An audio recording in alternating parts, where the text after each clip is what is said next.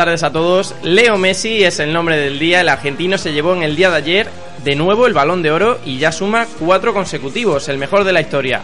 Muy buenas, Pedro. No solo Leo fue el galardonado ayer. Vicente del Bosque premiado como mejor entrenador y en el once ideal de la FIFA seis jugadores españoles.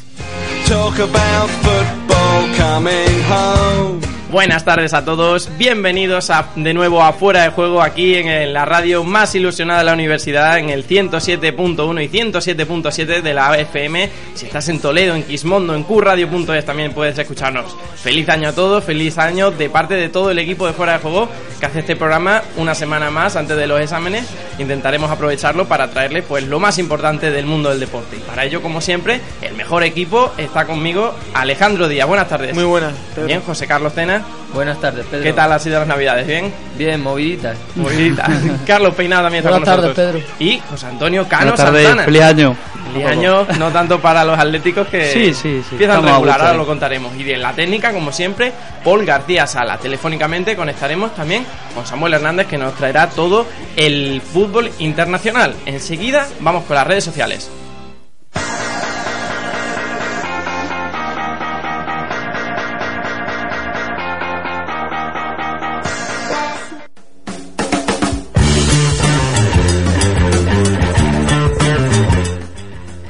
Tequila Sunrise se viste de gala. Soy Adriana Ponce y todos los sábados de 6 a 7 de la tarde hagamos un tributo a la música que se convirtió en la banda sonora de nuestras vidas.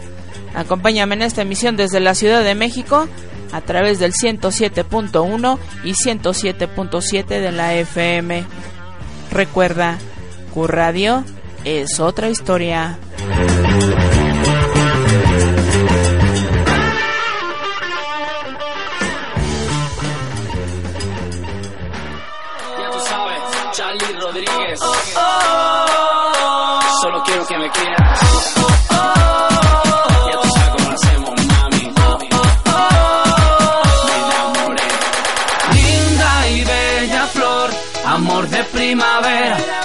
Darte motivos para que así tú me quieras y poder bailar juntos toda la noche y no parar de gritar. Yeah, yeah, que, que me enamoré,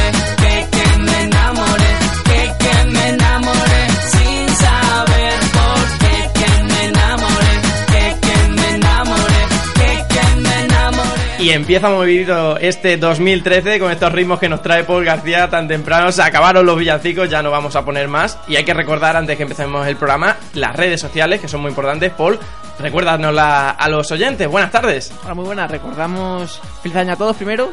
Y, recordamos fuera de juego OC en Twitter, fuera de juego en Twenty y Facebook. Y también os podéis escribir en el muro de Q Radio. Ahí tenéis las redes sociales para enviarnos cualquier comentario, cualquier opinión. O si queréis que os pinchemos una canción en directo, pues os la ponemos y os leemos en directo como siempre. Nos vamos a por el sumario.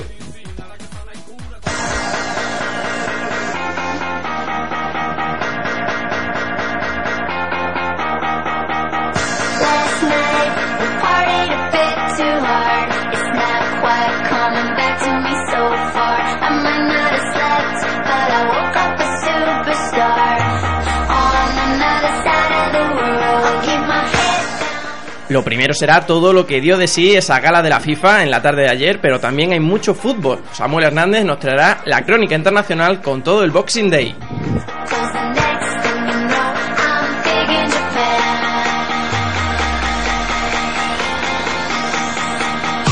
Anoche terminaba una jornada de Liga más, la decimoctava, y con, la- y con los siguientes resultados. Ayer mismo, Rayo Vallecano 3, Getafe 1, y en el fin de semana, Goleada del líder en el derby catalán. Barcelona 4, Español 0. Empate Atlético Madrid, Atlético 1, Mallorca 1. Y victoria por la mínima del Real Madrid por 4 goles a 3 en la visita de la Real Sociedad. Guerra abierta entre Mourinho y la afición. veremos esa guerra abierta que tienen dentro de la Casa Blanca, y en el resto de resultados de esta jornada, Celta 3, Valladolid 1. Sevilla 1, Osasuna 0. Granada 1, Valencia 2. Deportivo 1, Málaga 0. Levante 3, Athletic 1. Y Zaragoza 1, Betis 2.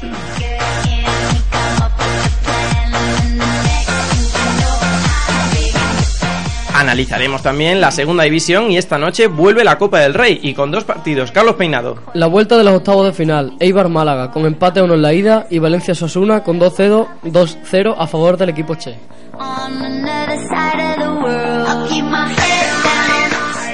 Como siempre, todo el polideportivo, hoy con mucho motor y baloncesto. Tendremos los resultados del mejor baloncesto proveniente de la NBA y la ACB española. Tenis Hablaremos del torneo de Sydney y los rankings ATP. y balonmano. España ilusiona con su victoria ante Brasil.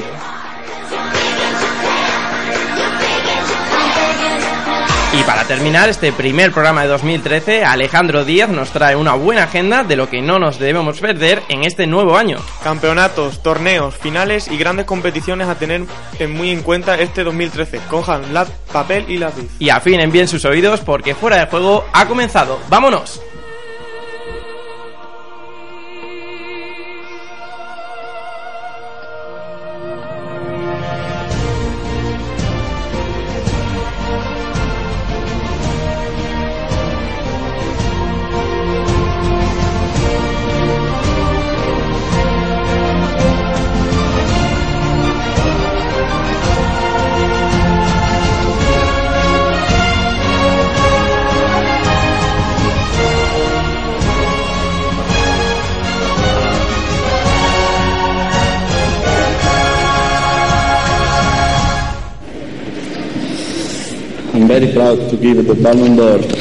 Me complace entregar el Balón de Oro 2012 a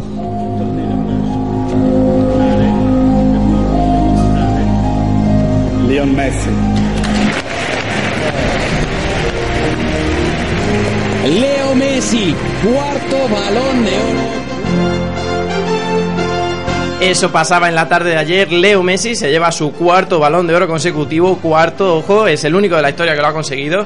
Y bueno, eh, hay ciertas opiniones de que no se lo merecía, se lo merecía otro, pero lo cierto es que se lo llevó y de luego es el más grande en las estadísticas para siempre, José Carlos. Pues sí, Pedro, la gala del Balón de Oro celebrada ayer nos dejó muchos titulares. Uno de ellos fue el once ideal del año 2012, compuesto en su totalidad por jugadores que militan en equipos de la LFP española, seis de ellos españoles precisamente. Lo componen los siguientes jugadores: Casillas en portería, defensa de cuatro de derecha a izquierda, Dani Alves, Piqué, Sergio Ramos y Marcelo. Medio campo para Xavi Alonso, Xavi Hernández y Andrés Iniesta. Y arriba Cristiano Ronaldo, Leo Messi y Radamel Falcao. Otro de los nombres propios que dejó la gala de la FIFA fue el de Vicente del Bosque, que se impuso a Pep Guardiola y José Mourinho y por fin recibió el premio al mejor entrenador del año. Don Vicente va a tener que reformar su casa para que le quepan todos los premios que está recibiendo. El seleccionador nacional defendió que hay que cuidar el fútbol y transmitir la mejor ética y conducta posible. Lo escuchamos a continuación. Yo creo que todos los que estamos en el fútbol, que sentimos esta pasión que decía el presidente de la de FIFA y que sentimos esta fascinación por el fútbol, queremos todos queremos ganar, queremos lo mismo, pero yo creo que también estamos obligados a defender el fútbol, a mimarlo, a cuidarlo y si es posible a trasladar la, mejor ética y, el mejor, y la mejor conducta personal. Muchas gracias.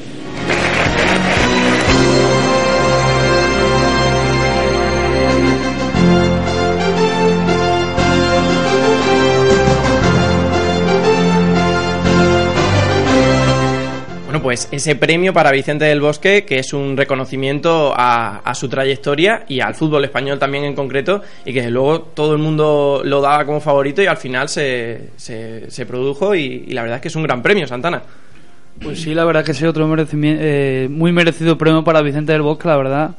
Yo al principio no confiaba en él mucho, pero la verdad me ha callado la boca con títulos, con buen juego y la verdad que es, es un lujo tenerle, la verdad, en el, en el equipo español. Continuó la obra de Luis Aragonés en la, en la Eurocopa después de 2008, ganó el Mundial y ha ganado la Eurocopa el pasado verano, que tanto disfrutamos todos y bueno, pues le tenemos ese cariño especial y luego ese mensaje que transmitía de que hay que, hay que enviar eh, un mensaje de, de ética y de buen comportamiento a la gente y que no solo, que no todo es ganar, aunque, aunque sea lo que todos quieren. Y luego otro de los premios que, que también es muy bonito de esta gala es el del mejor gol del año.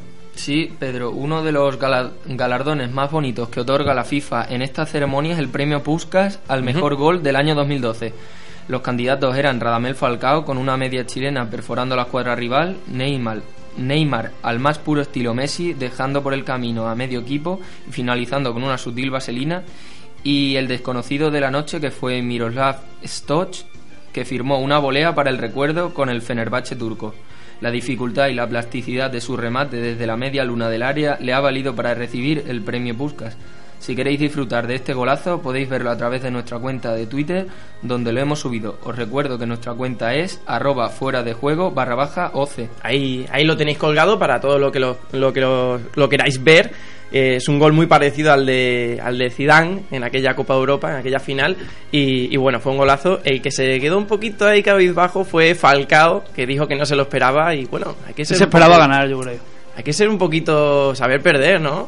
No, porque la verdad que el gol era mejor el de Era Falcao. muy bueno, pero cier- que era más complicado el de Falcao. Lo que pasa es que, como el de Stowe, yo creo que fue en Champions League y el otro fue un partido amistoso. Amistoso, efectivamente. Pues Pero bueno, ahí, ahí quedan esos goles que desde luego son golazos, golazos de esta, del fútbol. Y bueno, por último, el triple enfrentamiento entre Leo Messi, Cristiano Ronaldo y Andrés Iniesta que se resolvió según lo esperado. Messi ganó su cuarto balón de oro consecutivo y se convierte en el único jugador que lo ha conseguido en cuatro ocasiones, 2009, 2010, 2011 y 2012, superando así a los tres jugadores que poseían tres galardones, Marco Van Basten, Johan Cruyff y Michel Platini. El argentino logró el 41,6% de los votos, seguido por Cristiano con el 23,6% y tercero Iniesta con el 10,9%. Vamos a escuchar el momento en el que Fabio Canavaro anuncia el nombre de Leo Messi como ganador del trofeo. I'm very proud to give the Ballon d'Or. Me complace entregar el Balón de Oro 2012 a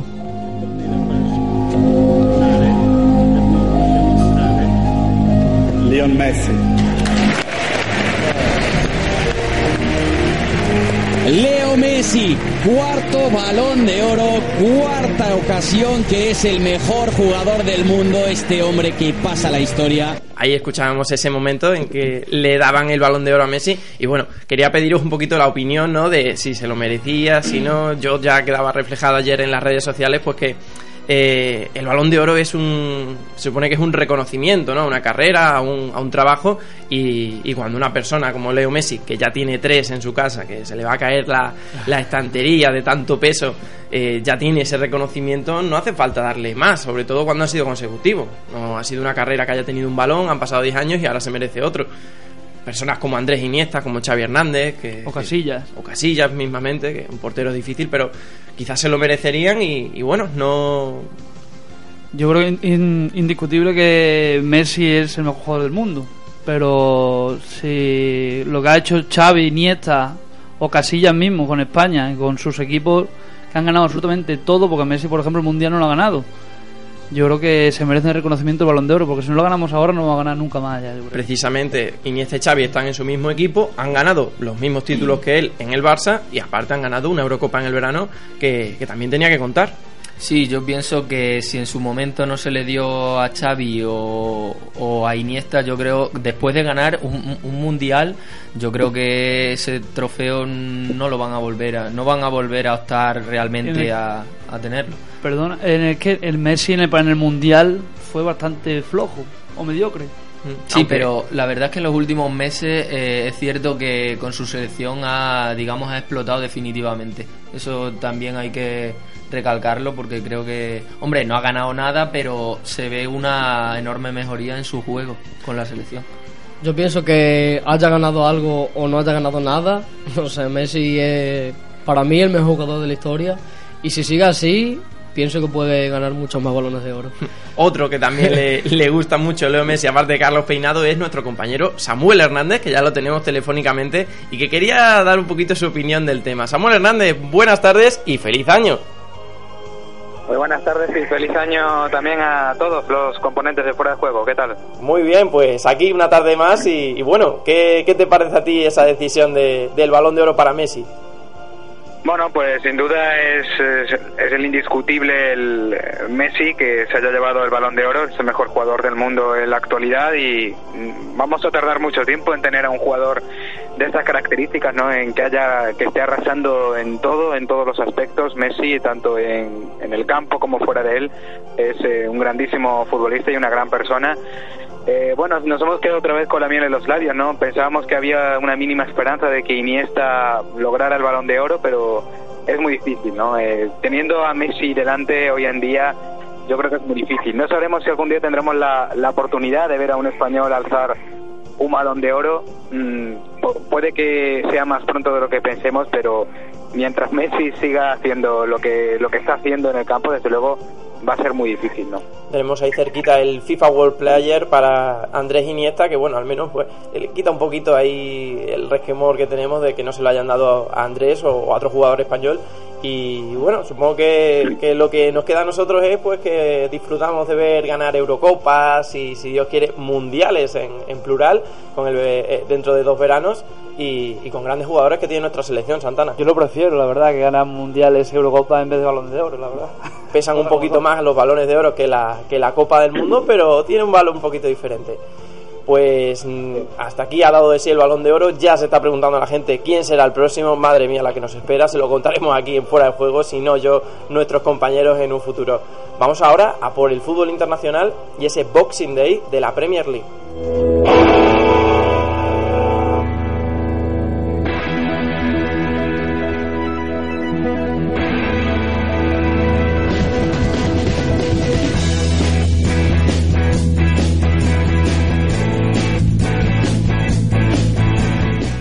Samuel, unas navidades que han dado mucho de sí, han dado, tengo aquí caritas un poquito cansadas todavía de, de- del estudio, del estudio que han tenido en, en este tiempo vacacional y donde no han parado tampoco ha sido en Inglaterra, en la Premier League, que desde luego ese Boxing Day ha dado mucho de sí y con grandes partidos, sobre todo también en la FA Cup. Pues sí, ha habido tres jornadas, ni más ni menos, en la Premier League, aparte de la FACA que ha habido este fin de semana y donde tampoco ha habido muchas eh, sorpresas, pero la verdad que en Inglaterra de lo que se está hablando últimamente es del mercado de fichajes, que parece que no para. Ya ha habido grandes movimientos como el fichaje de Dembaba por el Chelsea o el de Sturridge por el Liverpool. Se habla mucho también de, de Michu, que no creo que vaya a salir en este mercado de invierno, pero como tú dices, sí, eh, últimamente la Premier League se, se ha visto siempre al mismo líder, al Manchester United, que además sigue indiscutido líder de la Premier League con su ventaja sobre el City. El Chelsea se ha ido recuperando las últimas jornadas también un poquito de ese Mundial de Clubes, puede ser otro equipo a tener en cuenta para los puestos de arriba. Y bueno, un poquito que decir, ¿no? En cuanto a resultados, la última jornada el Chelsea per- perdió contra el KPR de Granero. Por fin el KPR parece que logra una victoria. Llevaba muchas, muchas jornadas sin, sin ganar y, y bueno, está empatado a puntos con el Reading en el último puesto con 13 puntos. Y Michu eh, se ha estancado los 13 goles, aunque sí con el Newcastle, aunque Van Persie, que sigue metiendo goles, está con 16, eh, Luis Suárez lleva 15 y Dembaba que con el Newcastle, ahora con el Chelsea también sigue goleando y Michu que se ha quedado en esos 13 goles, pero de todas formas es otro equipo eh, a tener, eh, en tener en cuenta porque parece que Europa no está tan lejos para el Spanish eh, Swansea. Yo no sé si, mm, si pensaré como Rafa Benítez, si pensáis que Dembaba o Fernando Torres pueden ser compatibles en el Chelsea. Yo creo que le puede venir bien un delantero eh, del estilo, por ejemplo, de Drogba el año pasado para el estilo de juego de Fernando Torres. No sé qué opinaréis. Bueno, es eh, el mismo caso que pasaba un poquito en la selección española, que Torres se la ponía a David Villa muchas veces y, y bueno, puede venirle bien el tener un, un cazagol ahí, que, que se dedica a meterla, pero desde luego lo que, lo que es increíble, no sé qué opinarás tú, es, es esos dos goles de Dembaba en su debut, mientras Fernando Torres tardó nada menos que nueve meses. La gente de aquí, se- sobre todo Santana, se queda con una cara ante esa estadística. Nueve meses para un gol y apenas media parte para dos. Fernando Sí. Este año está muchísimo mejor que el año pasado, además con Rafa Benítez eh, está haciendo más su juego, con mucha más confianza. Yo creo que le viene bien de Mbaba, la verdad. Porque se quita un poco de presión también para él, como único delantero del Chelsea, y no juega él siempre todos los partidos, porque últimamente está jugando todos los partidos porque no hay más delantero. No, pues, Yo creo que le vendrá bien de Mbaba. Es un buen fichaje, sobre todo se ha demostrado con esos dos goles, veremos qué tal le va. Y bueno, la, la pareja Torres de Mbaba que puede ser factible. ¿Tú, Samuel, cómo lo verías? Yo creo que es un gran fichaje de Mbaba. Eh, ya lo ha demostrado en Newcastle, nos sorprendió a, a muchos por su gran capacidad goleadora. Y bueno, ya que el Chelsea perdió a, a un jugador eh, bastante importante arriba como era Drogba, Dembaba puede ser, bueno, no creo que vaya a ser el nuevo Drogba porque las, las condiciones físicas son muy parecidas, pero eh, no hay que comparar un jugador con otro, pero eh, sí que le puede venir muy bien tener una pareja, si ya le faltaba más gol, pues ahora con, con Dembaba y Fernando Torres y Mata ayudando ahí arriba y, algún que otro jugador más con esa llegada desde el centro del campo, el Chelsea puede recuperar en ese aspecto que tanto le preocupaba a Rafa Benítez. Lo bueno que han hecho ha sido que, que, bueno, podían haber dicho para verano, para junio, julio, te fichamos, te hacemos un contrato súper bonito y tal. Y lo han conseguido coger en, digamos, en la racha, ¿no? En la racha que pasó con la- hace un par de temporadas o tres con Canales, que hizo una espectacular Copa del Rey con el Racing, se le fichó pero no se le tuvo hasta la temporada siguiente y parece que bajó un poquito el nivel y sin embargo con Dembaba puede que aprovechen ese extra de está enrachado, está ahí, tiene el gol en las botas. Sí. Eh, De todas formas, Pedro, te voy a dar también una, una última noticia que en la, en la prensa inglesa están hablando muchísimo de él. Es que es de Lampard, que parece ser que no va a seguir en el Chelsea la temporada que viene. Es una noticia, la verdad que impactante, ¿no? El gran capitán del, del Chelsea, Frank Lampard, de no seguir en el club. Esto puede ser también eh, aires de renovación en el club eh, para el año que viene, ¿no? Acabar con la columna vertebral y ir renovando con jugadores nuevos, jugadores jóvenes. La, después de esta Champions League parece que se está desmembrando un poquito el, el Chelsea entre, entre entrenadores y jugadores míticos. Bueno, pues estaremos muy pendientes del fútbol internacional de Inglaterra, de todas las ligas, por supuesto, y Samuel Hernández seguro que siempre nos las traerá eh, con todo detalle. Muchas gracias, Samuel, y, y muy buenas tardes. Venga, gracias a vosotros.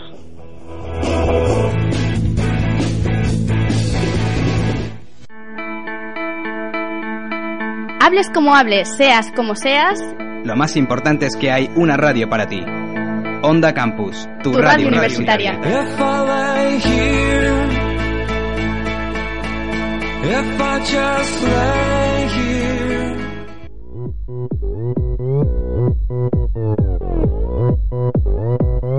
Open Gangnam Style.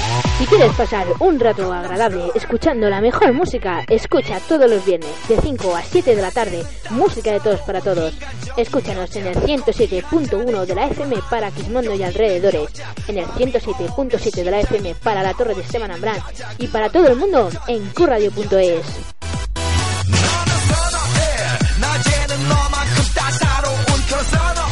Ya sabes, Q es otra historia.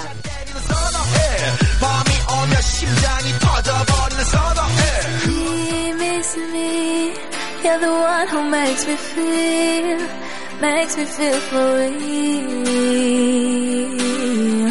Even. Bueno, música un poquito ahí eh, con sentimiento que nos trae Paul García para hablar de este Real Madrid-Real Sociedad, desde luego de, de ese puntito de tristeza que hay en el Real Madrid. Sube la música, Paul. ¿Cómo suena? ¿Cómo suena esto? Tenemos ese, ese 4-3 que vivimos hace un par de jornadas en el fin de semana y que bueno, lo- no, no nos quedamos con el resultado del 4-3, sino que sigue, sigue la, la suplencia de Iker Casillas, aunque tuvo que salir a jugar el partido, y, y José Mourinho, que no sabemos qué le pasa un poquito, bueno, se va creciendo la música, no sabemos qué le pasa a José Mourinho con Casillas, pero la verdad es que lo ha relegado a la suplencia y parece que va a seguir la cosa así hasta que vuelva Adán. Pues sí, partido muy movidito en el Bernabéu, ya que el Real Madrid derrotó por 4-3 a la Real Sociedad en un partido loco que tuvo de todo. Benzema abrió el marcador muy pronto, pero la Real Sociedad empató de penalti merced a un derribo de Adán, otra vez titular, a Vela que supuso la roja para el guardameta local. Xavi Prieto, autor de los tres goles Churi Urdín, transformó la pena máxima. Kedira volvió a adelantar a los merengues, pero el, mencionado Prieto empató al final al filo del descanso. Ya la segunda mitad, doblete de Cristiano y nuevo gol de Prieto para dar emoción a los minutos finales. La polémica en el Madrid de nuevo vino sobre la suplencia de Iker Casillas. El portero español no era suplente en el Bernabéu por decisión técnica desde hacía 128 meses. La reacción del Bernabéu no se hizo esperar. Desde antes del partido el apoyo, el apoyo de la grada Iker fue total. El momento culmen llegó cuando el speaker gritó su nombre y el estadio rompió en aplausos. Justo lo contrario cuando nombró a Mourinho. Ahí el Madrid dedicó una sonora, sonora pitada al entrenador portugués. Escuchémoslo.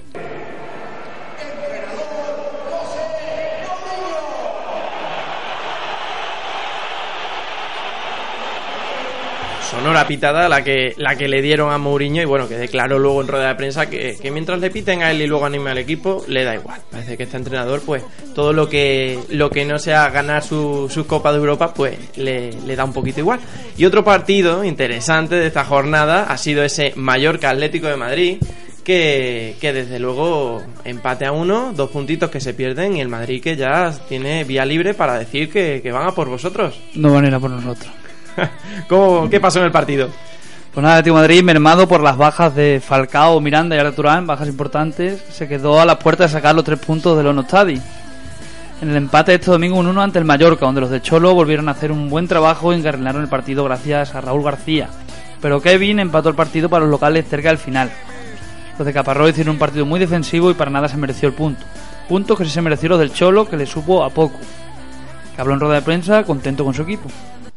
Por la reacción del equipo, muy contento por cómo interpretó un encuentro que al principio fue equilibrado, pero que de a poco empezó a tener cada vez más peso el potencial que tiene el Atlético de Madrid.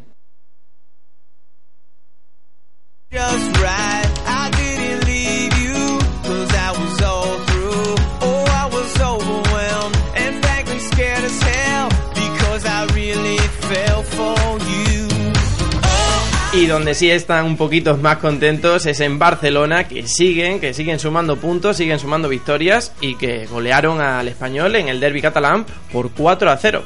Pues un partido bastante desigual, Pedro, pero la noticia es la vuelta de Tito Vilanova, que en el derby catalán, que fue tan desigual, 30 minutos aplastantes del Barça bastaron para destrozar a un español que ni mucho menos salió con la valentía que demostró en el Estadio Santiago Bernabéu y que apenas cruzó el mediocampo con claridad.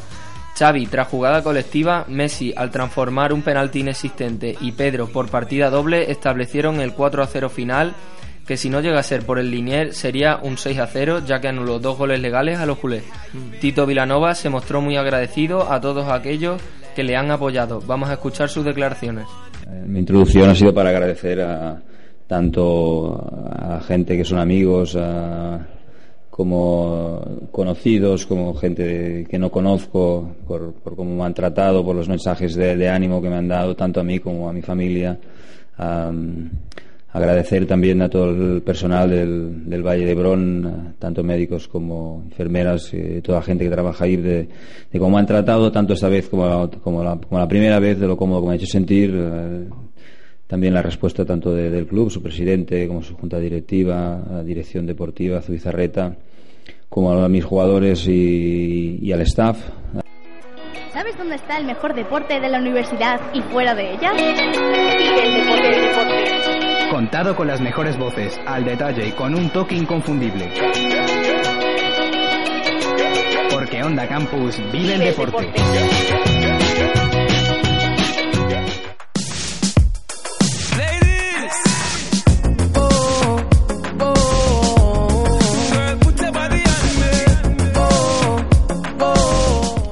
Y el resto de esta jornada 18 de Primera División nos deja muchos resultados y vamos a empezar por ese partido que se jugó en la tarde de ayer, ese Rayo Vallecano 3, Getafe 1, que bueno, le dio un poquito un golpe, un golpe duro a, los de Luis García, José Carlos.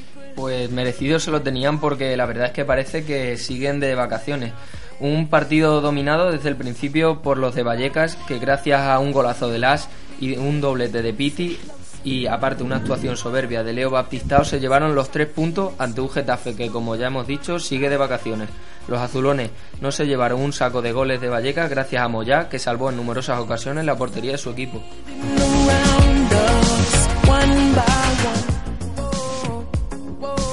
Otro partido del día de ayer fue ese Celta Valladolid que terminó con victoria del Celta de Vigo por 3 a 1 también, igual que en el otro partido, y con un estelar Yago Aspa Santana. Pues sí, el Celta Vigo ha comenzado con buen pie el año al imponerse al Valladolid en Balaídos 3-1. Gran victoria gracias a un doblete de Yago Aspas y un zurdazo de Alex López. Ganó un pobre equipo pucelano que nunca, puede- nunca fue rival para los gallegos. One by one, I'm feeling your heartbeat. Otro partido fue el Granada 1, Valencia 2, que terminó con, con victoria Che y bueno, este buen momento que están teniendo los de Valverde precisamente con, la, con el nuevo entrenador. Pues partido reñido en el, que se disputó en el Estadio de los Cármenes de Granada. Brian Angulo inauguró el marcador con un golazo y Jonas de cabeza a la salida de un córner empataría poco después y Piatti ya en la segunda parte a 8 minutos del final decantó la balanza a favor de los Chefs. Undiano Mayenko fue el triste, triste protagonista del partido ya que no estuvo nada acertado y perjudicó en varias ocasiones al conjunto granadino.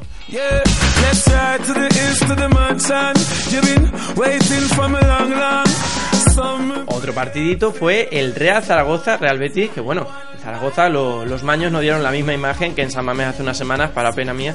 Y, y bueno, pues se, se decantó por, por el lado sevillano, un Betis que está casi de Champions, Santana. Imparable, imparable el Betis. Que ha comenzado el 23 con una victoria sobre Zaragoza 1-2 gracias a los goles de Rubén Castro y Jorge Molina, que provocaron la sexta derrota de los Maños en la Romareda. Los béticos ya acarician los puestos de Champions. Pulling me closer, closer, one by one. With every touch, I'm feeling it strong. Vamos con otro partido, nos vamos hasta Galicia con ese Deportivo de La Coruña eh, Málaga, que bueno, a nuevo entrenador, victoria segura y se cumplió, se cumplió el refrán, José Carlos. Eh, dos meses después, el Deportivo de La Coruña volvió a ganar un partido. El debut de Domingos Paciencia no pudo ser mejor. El equipo gallego se impuso al Málaga gracias a un golazo, un golazo de Pizzi y además dio síntomas de una importante mejoría en su juego. Los de Pellegrini poco hicieron para llevarse los tres puntos ante un equipo bien armado en defensa.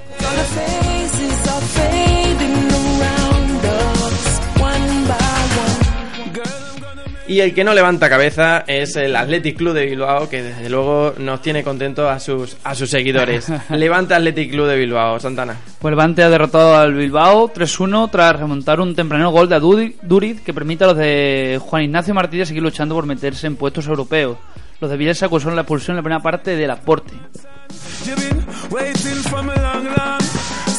Y para terminar esta jornada 18 de Primera División, como decimos, ese Sevilla-Osasuna, que casi, casi se queda ahí Michel en tierra de nadie. Trabajado triunfo del Sevilla ante un Osasuna que se defendió con uñas y dientes y que desperdició su superioridad de la primera media hora de partido. Navas y sobre todo Reyes activaron a los nervionenses en la segunda parte, aunque fue Spajic el que lograría el tanto del triunfo tras una larga jugada que resolvió el central bosnio rematando a bocajarro a 7 minutos del final. El gol sevillista viene precedido de un fuera de juego clamoroso de Reyes y Mendilíbar se encargó en rueda de prensa de hacérselo saber a todos los presentes en la sala. Mitchell salvó su primer match ball.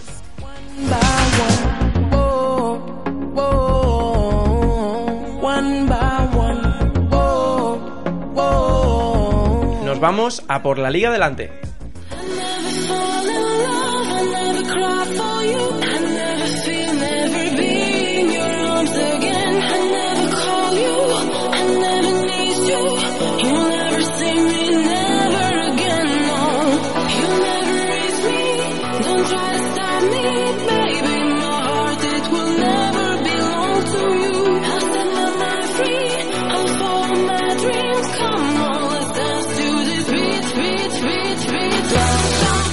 Ahí rompió, vámonos con la Liga Delante, la jornada 20 de Segunda División con los siguientes resultados. Villarreal 1, Barcelona B 3. Jerez 1, Huesca 1. Recreativo 1, Sporting 1. Mirandés 0, Córdoba 0. Numancia 3, Las Palmas 0. Murcia 2, Hércules 1. Racing de Santander 2, Ponferradina 1. Lugo 0, Guadalajara 0. Elche 3, Sabadell 2. Alcorcón 3, Real Madrid Castilla 2. Y Girona 0, Almería 1.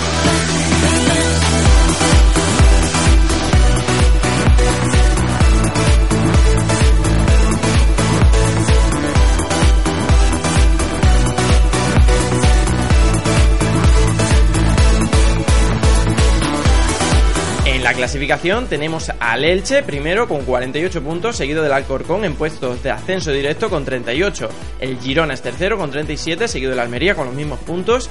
Y sexto va el Villarreal con 31 puntos y también en puestos de playoff la Ponferradina con 31. El Barcelona B es quinto con 32, pero no tiene eh, no tiene posibilidad de ascender porque tiene el equipo el equipo A en primera división. En el descenso Santana Pues el decimonoveno está el Racing con 18 puntos, le sigue el, Miran, el Mirandés con 17 puntos, el vigésimo primero el Huesca con 17 puntos y cierra la tabla el Hércules con 14. A destacar que el Elche, con su última victoria, consigue la mejor primera vuelta de la historia, superando los 43 puntos en la primera vuelta, como decimos. El anterior récord era del Atlético de Madrid en la 2001-2002 y del Real Betis en la pasada temporada 2011-2012. Nos vamos ahora a por todo, a por toda la Copa del Rey.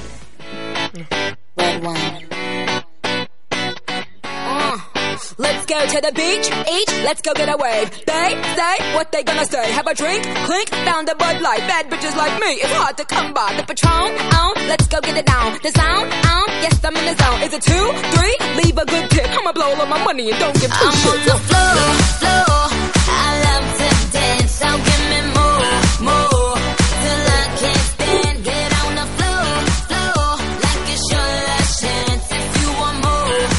Ahora sí nos toca a Carlos Peinado, vamos con esa Copa del Rey que esta tarde empiezan los octavos de final con dos partidos muy interesantes y que la verdad pues ese Málaga Eibar con el empate de la ida está ahí en todo lo alto.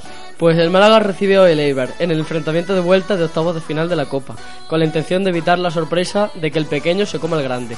Por el contrario, el Eibar quiere aprovechar todas sus opciones después de sacar un empate en Ipurúa y dejar la eliminatoria abierta. Noticia a destacar es que Pellegrini dará descanso a sus estrellas en el partido de hoy, como por ejemplo Isco, Joaquín, Santa Cruz, Eliseu o Camacho, ya que el fin de semana recibe al Barcelona de Leo Messi. Ahora escucharemos unas palabras de Iturra donde dice que no van a salir confiados y no se pueden fiar de nadie. Tenemos cautela de todos los rivales, sabemos que no hay ningún partido fácil. Ya lo vivimos como tú dijiste con el casereño y, y lo vivimos con el Eibar allá en, en Eibar, donde logramos el empate en el último minuto. Entonces eh, va a ser un partido como todo, donde si no jugamos con la misma intensidad que, que enfrentamos todos los partidos, se nos va a poner muy cuesta arriba. El partido será hoy a las 7 y media y lo podrán ver por Canal Plus.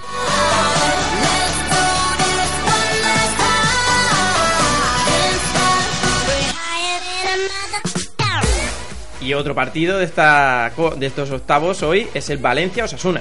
Pues el Valencia afronta la vuelta de octavos de la Copa eh, con la tranquilidad de haber cosechado un buen resultado en Pamplona, 0-2. Parece que el equipo Che está remontando el vuelo desde la llegada de Ernesto Valverde al banquillo. El pase a cuarto sería una buena manera de refrendarlo. Por otra parte, los navarros no están para muchas bromas. Su preocupante situación en Liga requiere que todos sus esfuerzos se centren en ese campeonato. Además, el Chingurri Valverde dará descanso a titulares como por ejemplo Soldado, Diego Alves, Fegulí. Además, escucharemos unas decla- declaraciones de Pablo Piatti donde dice que no van a bajar la intensidad a pesar del resultado a favor. Sabemos que el, Mala, el Osasuna va a venir acá a jugar su partido, a pensarse que nosotros mejor vamos a bajar un poquito eh, el nivel de intensidad, pero no va a ser así. Eh, tenemos que salir con la misma mentalidad con la que fue en el partido de Granada.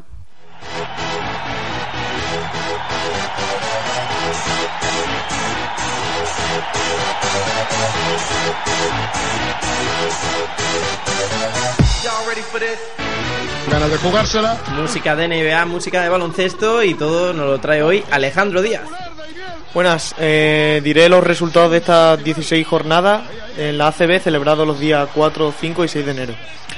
CAI 79, mm, Fuenlabrada 74. Blusense 89, Valladolid 56. CB Canarias 80, Murcia 68. Estudiantes 68, Caja Laboral 72. Barcelona 90, Lagun Aro 50. Banca Cívica 67, Manresa 60. Real Madrid 88, DCOV Juventud 77. Gran Canaria 70, Unicaja 63. Y Pamesa Valencia 113, Vizcaya Bilbao 111. Destacar el partido del Real Barcelona y el Real Madrid, jornada 15, celebrado el día 30 de diciembre del pasado año, en el que el jugador del Barcelona, Juan Carlos Navarro, fue designado como mejor jugador de la, ci- de la decimoquinta jornada de la, de la Liga Endesa, después de acabar el encuentro contra el Real Madrid, con el resultado de 96-89, con 33 puntos, 6 rebotes, 3 asistencias y 44 de valoración, liderando así la victoria culé en el Clásico. Grandísimo Juan Carlos Navarro.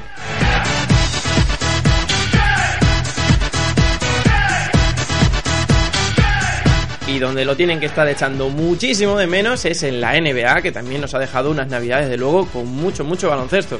Pues sí, últimos partidos disputados hoy martes 8 de enero. Washington Wizards 101, Oklahoma 99. El jugador español Serge Ibaka aportó su mejor registro desde que está en la NBA con 26 puntos y 11 rebotes. New York Knights 96, Boston Celtics 102, New Orleans Hornets 95, San Antonio Sports 98. Chicago Bulls 118, Cleveland Cavaliers 92, Utah Jazz 100, Dallas Maverick 94, Sacramento King 81, Memphis Grizzlies 113. Gran partido del pívot español Marc Gasol aportando 13 puntos y 6 rebotes.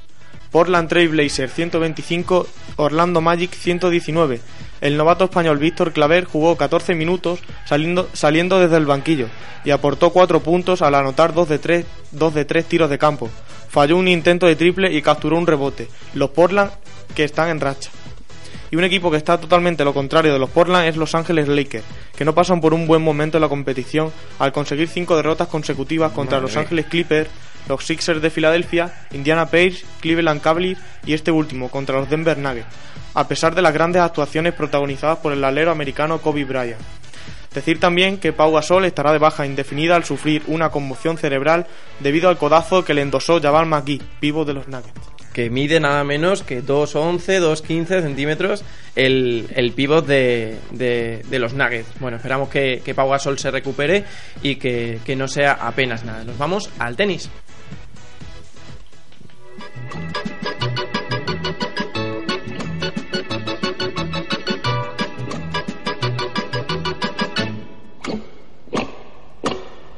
Estoy loco por el tenis, me encanta su juego tan emocionante. Estoy loco por el tenis, me encanta. Tenis tenemos poquito, pero muy interesante, José Carlos. Eh, Marcel Granollers se clasificó para los octavos de final del torneo de Sydney tras remontar un set adverso ante Matthews Ebden. Peor suerte corrió Pablo Andújar, que cayó también en tres sets ante Julián Benetó. Además de, además de Granollers y Andújar, la Armada española está representada por Roberto Bautista, que con una special entry debutará ante el estadounidense Ryan Harrison.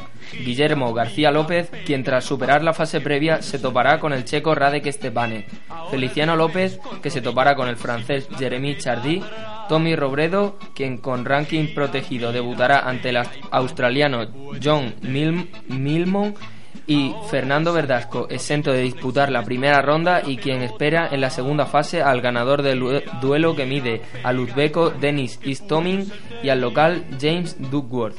Sin grandes cosas que resaltar, Novak Djokovic, Roger Federer y Andy Murray conforman el primer podio de 2013 en la clasificación mundial de la ATP. Rafael Nadal y David Ferrer ocupan la cuarta y la quinta posición respectivamente, y Nicolás Almagro comienza el año en el puesto undécimo. En el apartado femenino, Victoria Azarenka, María Sarapova y Serena Williams conforman el primer podio del año 2013 en la clasificación mundial de la WTA y las diferencias son escasas entre las tres primeras de la clasificación, ya que apenas están separadas por 800 puntos. Entre las 100 primeras jugadoras del mundo solo hay 6 jugadoras españolas. Bueno, pues tenemos ahí seis jugadoras solamente. Y bueno, ¿tú qué opinas de Victoria Zarenka y María Sarapova, José? Hombre, mm, más conocida es María Sarapova. Victoria Zarenka, la verdad es que ha ascendido al primer puesto del ranking hace relativamente poco, pero como sabemos, para llegar hasta el número uno, por delante de dos jugadoras como Sarapova y Serena Williams, campeona de- en los últimos Juegos Olímpicos de Londres, eh, tiene mucho mérito, pero no lo sé, no la veo yo que dure mucho tiempo, la verdad. Bueno, Santana, que es un gran aficionado al tenis, seguro que le gustaría alguna vez enfrentarse a Serena Williams, por ejemplo. Sí, pero no estaría atento. No estarías atento. A la pelota. bueno, nos vamos al motor.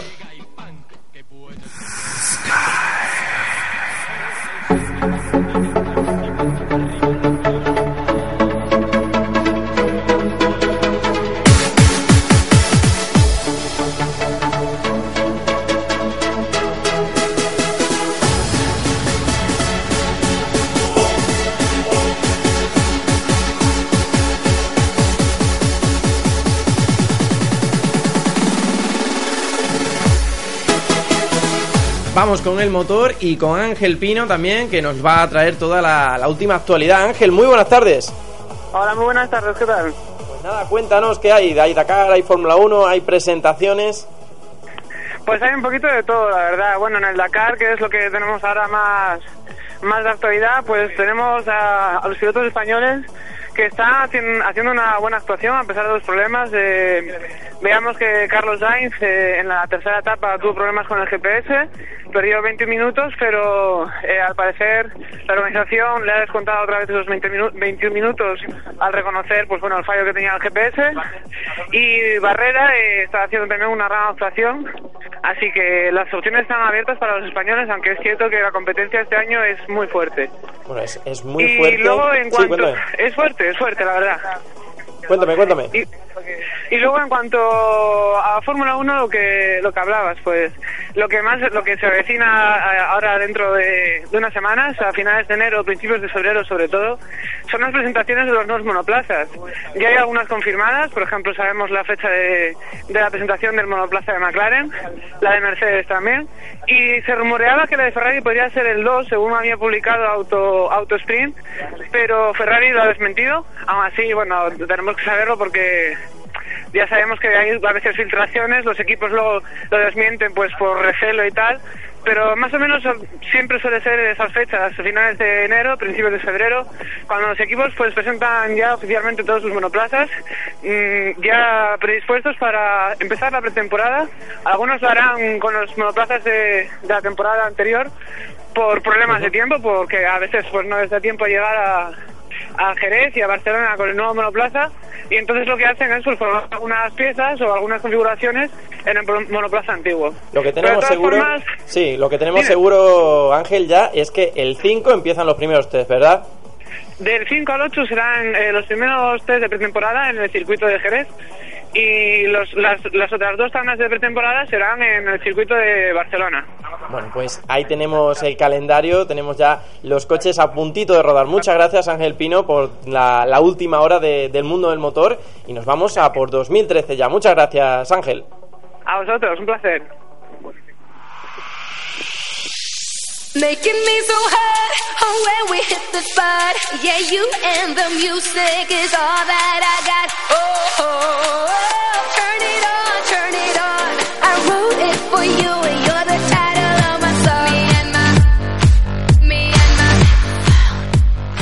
para terminar el programa, como le decíamos en el sumario, lo que teníamos preparado, nuestra agenda para 2013, que, que con todas las competiciones, lo más importante del mundo del deporte, que no se pueden perder este 2013 y que bueno, hay que estar muy atentos para, para que no se nos escape nada. Alejandro.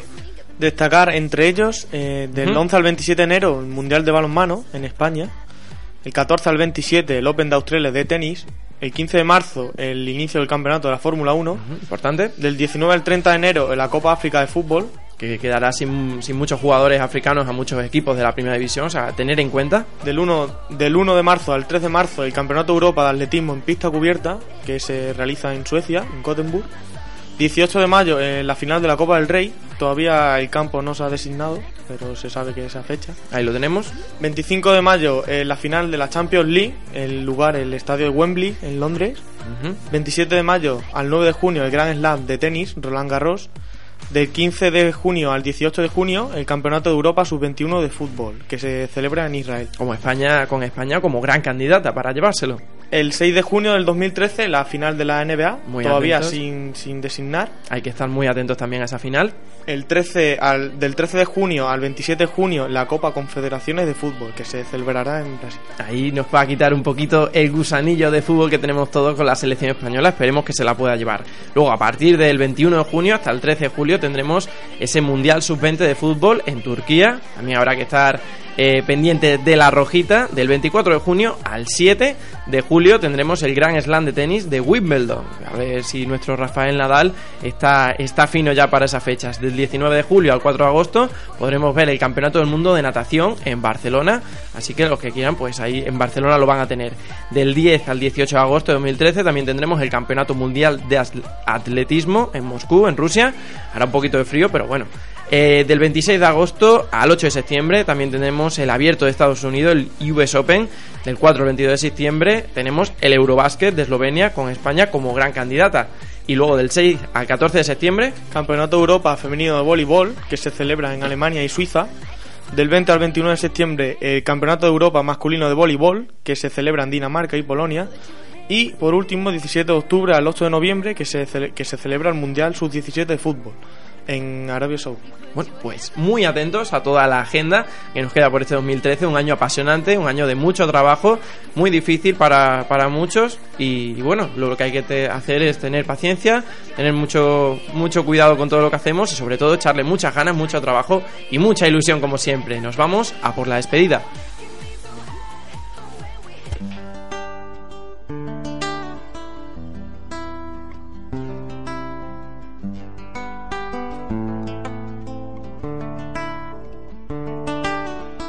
Acostumbrado a sol de tu mirada. Te fuiste una mañana sin adiós. Pena que me embarga bien la siento. No supe detener aquel amor. Paseo por las calles silenciosas. Las sombras me recuerdan el ayer. El eco de mis pasos me acompaña. Bueno, hasta aquí ha dado de sí el, el fuera de juego de hoy, 8 de enero. Esperamos que les haya gustado mucho, como siempre, lo hemos hecho con todas nuestras ganas, nuestra mayor de, de- nuestra mayor de las ilusiones. Y, y esperemos que haya salido lo mejor posible. Santana. Ha salido muy bien, hombre. ¿Ha salido bien? Y un año va a ser rojo y blanco. ¿Sí? Acordaros de esto. La liga está cerca. Liga, bueno, está, pero año rojo y blanco. Acuérdate, Carlito. A ver si es verdad. blanco ya. A ver si es verdad. El año de la décima. Yo pienso. Bueno, si un merengue como Carlos no lo tiene muy claro, bueno, no sabemos qué pasará. Sí, hombre, seguro que sí. Bueno, veremos qué pasa en este 2013. Esperemos que nuestros compañeros les acompañen. A lo mejor un servidor tiene que, tiene que dejarlo por motivo de trabajo. Alejandro Díaz, muchas gracias por, por todo. Un placer. José Carlos, que te he llamado José Antonio alguna vez, lo siento. Gracias, José Pedro. Carlos. Un novato aquí, eh, aprendiendo como los mejores. Carlos Peinado, que ya, ya ha mejorado muchísimo. Poquito a poco, hombre. Muchas gracias, Pedro, a ti. Pues nada, muchas gracias por, por ayudarnos a hacer el programa. Santana, Bueno, que entonces ¿qué te dice que te vas? puede, puede. ¿Qué tienes que decirnos? Nada, nada, que si no, yo te lo dirijo aquí más objetivamente, eso sí. Lo echaremos a suerte a ver quién se lo. Muchas gracias a todos por haber participado. Un buen trabajo para todos. Y nuestro técnico, Paul García Sala, como siempre, pinchando todo lo bien que puede o todo lo que le dejan. Y también conectamos telefónicamente con Samuel Hernández y Ángel Pino, que nos han traído el fútbol internacional y todo el motor.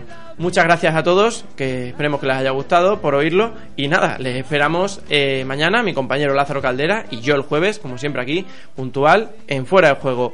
Un saludo y que pasen un buen día. Les habló Pedro Almendro.